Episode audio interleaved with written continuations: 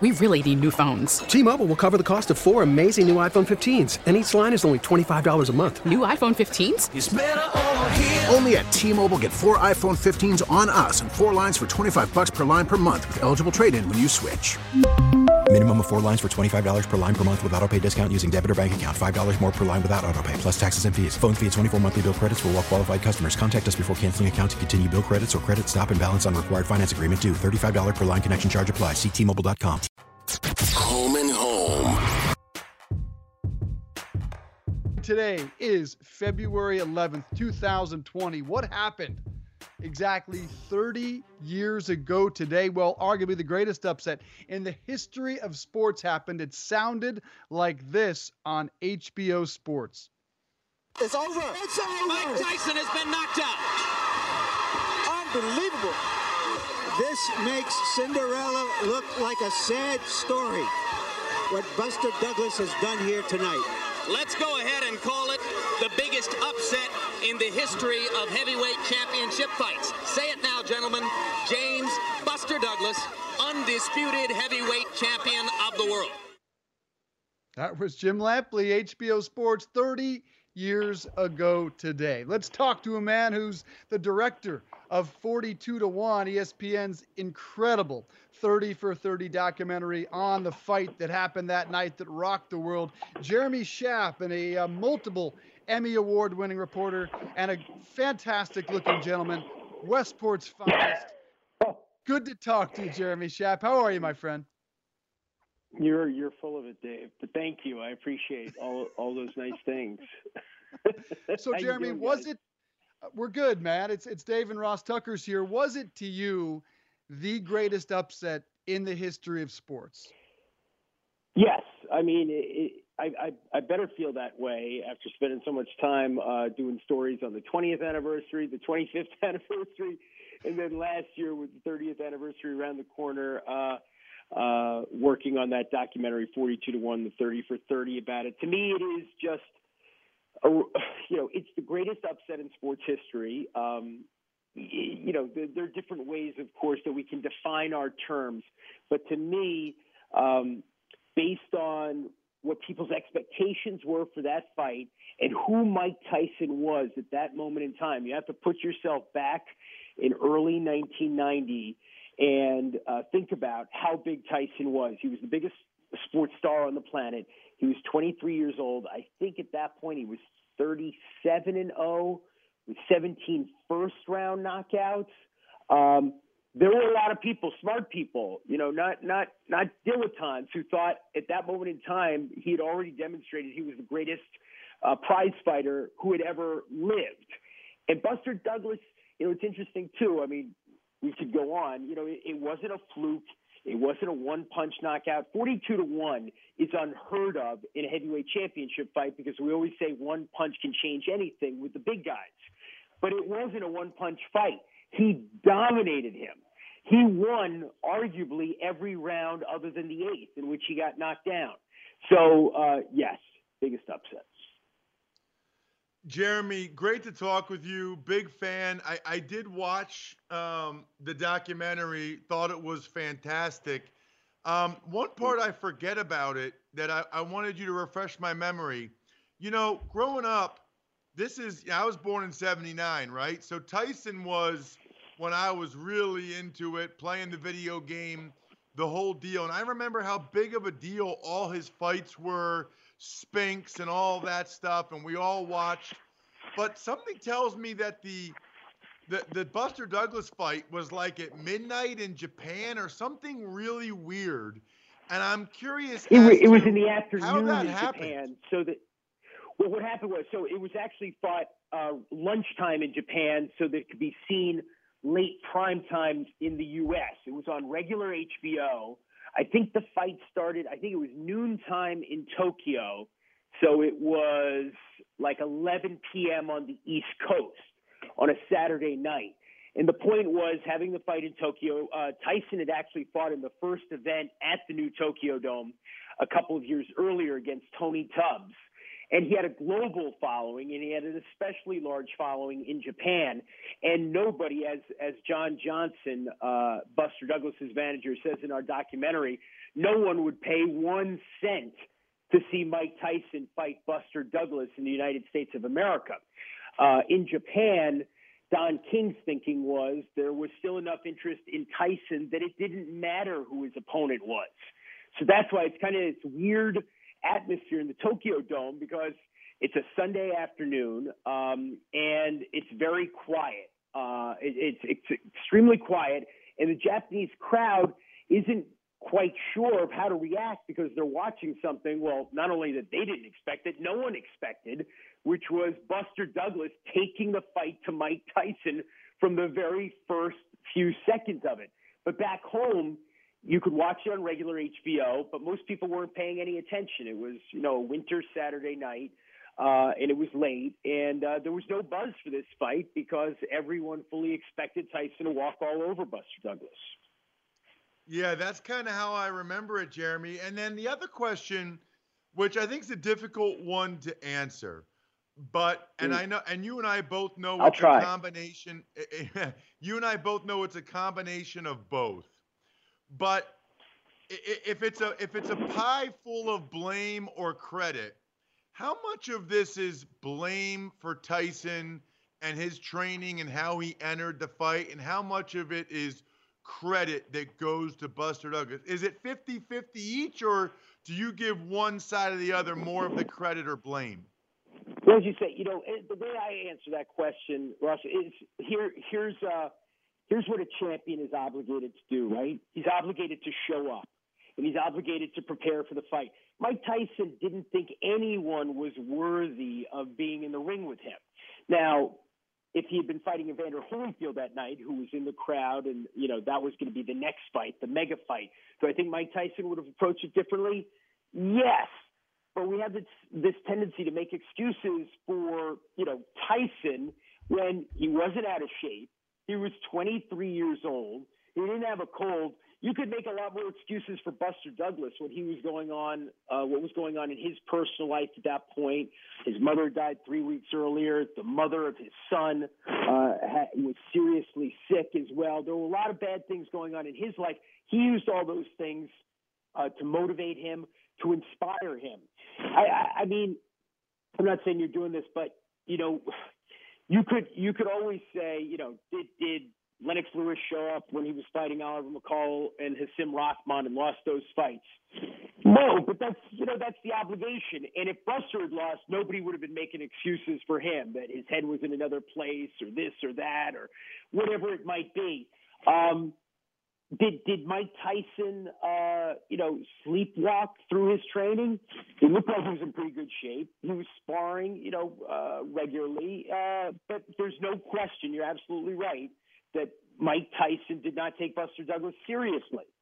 But again, he didn't take anybody seriously. I don't think he took Bone Crusher Smith seriously or Tony Tucker seriously or Tony Tubbs. That was who Mike Tyson was. That was part and parcel of his invincibility and that aura of invulnerability. When everybody thinks you're untouchable, you start to believe it yourself. Talking to Jeremy Schaap, 11 time Emmy winner, outside the lines, host, director of 42 to 1. Incredible doc on the fight if you haven't seen it. Uh, look back and found a great quote from Sports Illustrated's Pat Putnam, who speculated that Buster would last as long as a plate of tuna in a sushi bar. Uh, obviously, just one of the many great quotes before this fight. Can you give us some context on how big a news event this was in terms of just how it resonated around the world? It's one of the few. Where were you when you heard this news Exactly. in sports in our lifetimes? Yeah, there are very few, right? I mean, I'm 50. I think you're a little bit younger than me, Dave, so you might not have the same memories of, say, the Miracle on Ice. Now, we, we have sports memories, right? All of us of our teams doing certain things. But, you know, in, in the U.S., you know, that's pretty regional. It's, it's pretty provincial. But in terms of the whole world, with one sports moment that kind of shocked everybody and made everybody stand up and pay attention. I guess there's some global soccer and arguably, I guess, cricket events like that. But as Americans, something that everybody, it seems, remembers where they were when it happened. To me, it's it's really just a miracle on ice. And I was 10 when that happened. And this, which took place uh, almost exactly 10 years later. And it was huge. It was a huge story, and um, it continued to be a big story for several days afterwards as Don King kind of fought the result along with Mike Tyson, arguing that there had been a long count in the eighth round. But it was, um, it was, uh, you know, uh, on a level, an order of magnitude, almost we can't compare anything that's happened the last 20 years in sports. Uh, actually, inside the lines, that kind of moment. Um, it was so shocking, so unexpected. And it was also on top of all that, I wrote a book about another great heavyweight upset when Braddock beat Baer in 1935. That was a huge upset. That was about the backdrop of the Great Depression and what Jimmy Braddock had been through. But that was not a good fight. It was a lousy championship fight, and Max Baer didn't show up at all. This was an incredible. You watch this fight; it is, it is thrilling. It is a great ten rounds, even as Buster is entirely dominating, and he gets up off the can- canvas in that eighth round after taking a shot that would have killed other men. I think. I mean, it, it, it's it's a prototypical consummate Mike Tyson uppercut, which I, it's a miracle that he got up. That he got up, no problem, and then he finishes him off. The next round, the ninth round, he pummels him, and in the tenth, he finishes him off with a remarkable flurry, a series of combinations. It, it's it's still exciting 30 years later. However, it was not the biggest thing that happened in the world 30 years ago today, February 11th, 1990. I don't know if you guys are aware, but just a few hours after uh, Mike Tyson was knocked out by Buster Douglas, Nelson Mandela walked free for the first time in, I think it was 26 years. Holy cow! I did not know that. I I think I, I thought you were going to say Dominique Wilkins won the NBA Slam Dunk contest. I think it was also the same. That day. was that was yes yes. What but, a remarkable but Mandela day. walked out of what was it? Vic, I think Victor Verster Prison is where he had been for a few months, uh, if not a couple of years, um, after being moved off Robben Island, and and that was the day he was freed. It was a few hours after uh, the Tyson fight. Jeremy, uh, I wanted to ask you about another project you worked on recently, um, and I haven't had a chance to check it out, but I know some of my buddies and former teammates were talking about it. About Drew Bledsoe, who was my quarterback in Buffalo for a couple years. Right. Awesome guy, incredibly generous guy. Uh, I guess I have two questions on that, Jeremy. One is if you can talk about, you know, what was most interesting to you about your conversation with Drew, and also when is the re-air? Because I got to DVR that. I want to watch it. Oh, that's a good I, question. Went, I scrolled Uh, through my my cable thing today, trying to look for when it's on again because I didn't know it was on the other night. Um, I will get back to you on that, Ross. I'm not sure when the re-airs are. I know that it's it's scheduled to run a lot, but it was it was a lot of fun working on that project. And as you say, Drew is a generous guy. He's uh, a warm guy. He's got a great story to tell. He's obviously a very bright guy as well. And I think he was just at a place in his life in the last couple of years where he said, you know what? I'm ready to tell my story. And he really opened up to us. And I think um, a lot of people were moved by it. And it's kind of that big picture, right? You were with him in Buffalo where he was fantastic uh, that first year. And then he loses his job to J.P. Losman. And then he goes to Dallas and he loses his job to Tony Romo. And of course, before either of those things took place, he lost his job most famously to Tom Brady in New England in 2001. And so here's this guy, right, who's arguably a Hall of Fame quarterback. He's certainly borderline Hall of Fame type quarterback when he retired, top 10 all time and all the meaningful statistics. Might still be, uh, I think. And and yet when people think of him, they think of him as, as this guy who who lost his job to Brady. They might think of him also as the guy who lost his job to Romo, if they remember that, and as the guy who missed out on the dynasty, who was not present for it. But when you go back and you look at how remarkable that story is, you know, he got them, he won two AFC title games, he got up off, um, he, he got up and and won that championship game at Pittsburgh in 2001, which put them in that Super Bowl, which Brady would eventually win. And so you know, my big question with, with Drew was, you know, what is it like, you know, being this star, being this all pro and multi time pro bowler. And then, you know, when people think about you, they think of you as the guy who got Wally pipped, uh, if you want to put it that way, by, by Tom Brady. And how do you wrap your head around that? And how do you find peace? And he's found it. And you know, it's through family, and it's through applying himself to this wine business he has now, which is extremely successful. And he's just, um, you know, he's a guy who has, I think, uh, a lot of lessons uh, that are valuable for other people to hear. And it's not just about football. E60 Drew Bledsoe Better with Age will re air Sunday, February 16th oh, at 1 a.m. 1 a.m. to 2 a.m. on ESPN News. I am here for your ESPN promotions, Jeremy Schaap. Thank you. And while we have you, uh, I want to ask you about Bob Knight returning to Assembly Hall, first time in 20 yeah. years over the weekend. It was an emotional love fest in Indiana, surprising to some. And when a lot of people think of Bob Knight and his relationship with the media, they think of Jeremy Schaap. And this legendary ESPN interview, we have a quick clip. And you have a real faculty for doing that. Thank uh, you. No, I don't think it's anything to really be too proud of myself.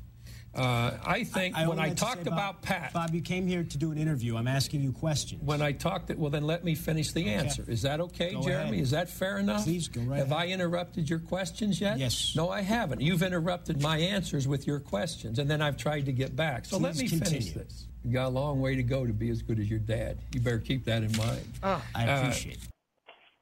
Oh, the legendary Bob Knight taking a shot at you. I thought you did an incredible job in that interview, but it seemed like the coverage over the weekend, Jeremy, was basically all glowing and embracing of Bob Knight and his legacy. There wasn't a whole lot of discussion of Bob the Bully. How will you remember him? Well, you know, actually, on on outside the lines, we were on uh, that morning from nine to ten, and we did a roundtable discussion about it. And there, actually, I, I felt like I was the guy strangely enough, in that position, uh, wasn't focusing on um, the negative, the bullying, the choking, and that's all there, the abusive behavior. But my, my fellow panelists, uh, I guess it was Ryan Smith and Jen Lada and Will Cain, they, they were certainly talking about it. Look, I, I think um, Bob Knight will be remembered as one of the great basketball coaches of all time. Um, he'll also be remembered as somebody who came to stand for a lot more than basketball or sports. He was a symbol of a certain way of thinking, a certain kind of tough love. He was the biggest figure in the state of Indiana for two or three decades. He wasn't just a basketball coach. So he touched um, he touched a lot of people. He touched a lot of raw nerves. He was certainly a, a bully. Um, he he certainly did things that there's no way he would be, be able to get away with today and last as long as he did. Uh, but having that moment at Assembly Hall, you know what I thought? I thought that was moving and it was touching. You could see the genuine emotion there. And of course, it wasn't Indiana that didn't want him back all this time. It was Bob who would not return after having right. been fired on September 10th, uh, the year 2000. So, you know what? I, I think the lesson from the weekend was um, you know, don't don't let these things go go on too long because uh, I, I think Bob would have enjoyed um, being back in the embrace of that crowd a long time ago. He didn't have to wait this long. Yeah, complicated legacy indeed. I had one interaction with Bob Knight after an Oklahoma basketball game. I asked him why Lloyd Noble was so difficult to play in, and he and he just went off on me, saying if it if it were a 12 or a 15 foot basket, then it would be hard to play there. At the time, OU had won 40 straight home games, and then he walked out of the press conference. And that was my one legendary uh, interaction was, with was Bob. Was he at Indiana or Texas Tech? Texas Tech. Well, what, he, what year was that? Do you remember what year that was, Dave? I don't, I like I but man, have been at that game. anyway. Uh, and, might have been at that press conference. Bob's a legend. The general back in the community there in Indiana is good. Jeremy Schaap, awesome to have you on the program, my friend. Check him out on Outside the Lines E60 again re-airs the 16th, 1 a.m. ESPN News, and check out 42 to one. Get yourself on ESPN Plus. It's incredible. Jeremy, good to talk to you, my friend. Thank you. Thank you, gentlemen.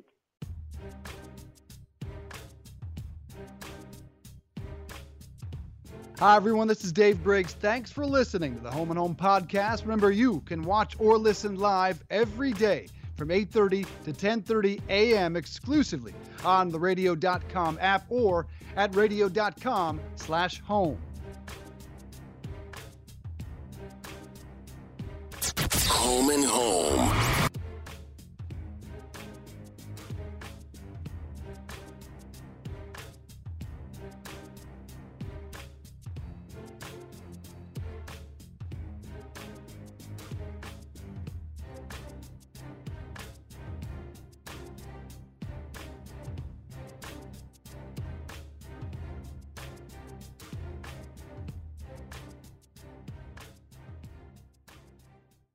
We really need new phones. T-Mobile will cover the cost of four amazing new iPhone 15s, and each line is only $25 a month. New iPhone 15s? Only at T-Mobile get four iPhone 15s on us and four lines for 25 bucks per line per month with eligible trade-in when you switch. Minimum of four lines for $25 per line per month with auto pay discount using debit or bank account. $5 more per line without auto pay, plus taxes and fees. Phone fee at 24 monthly bill credits for all well qualified customers. Contact us before canceling account to continue bill credits or credit stop and balance on required finance agreement due. $35 per line connection charge apply. Ctmobile.com.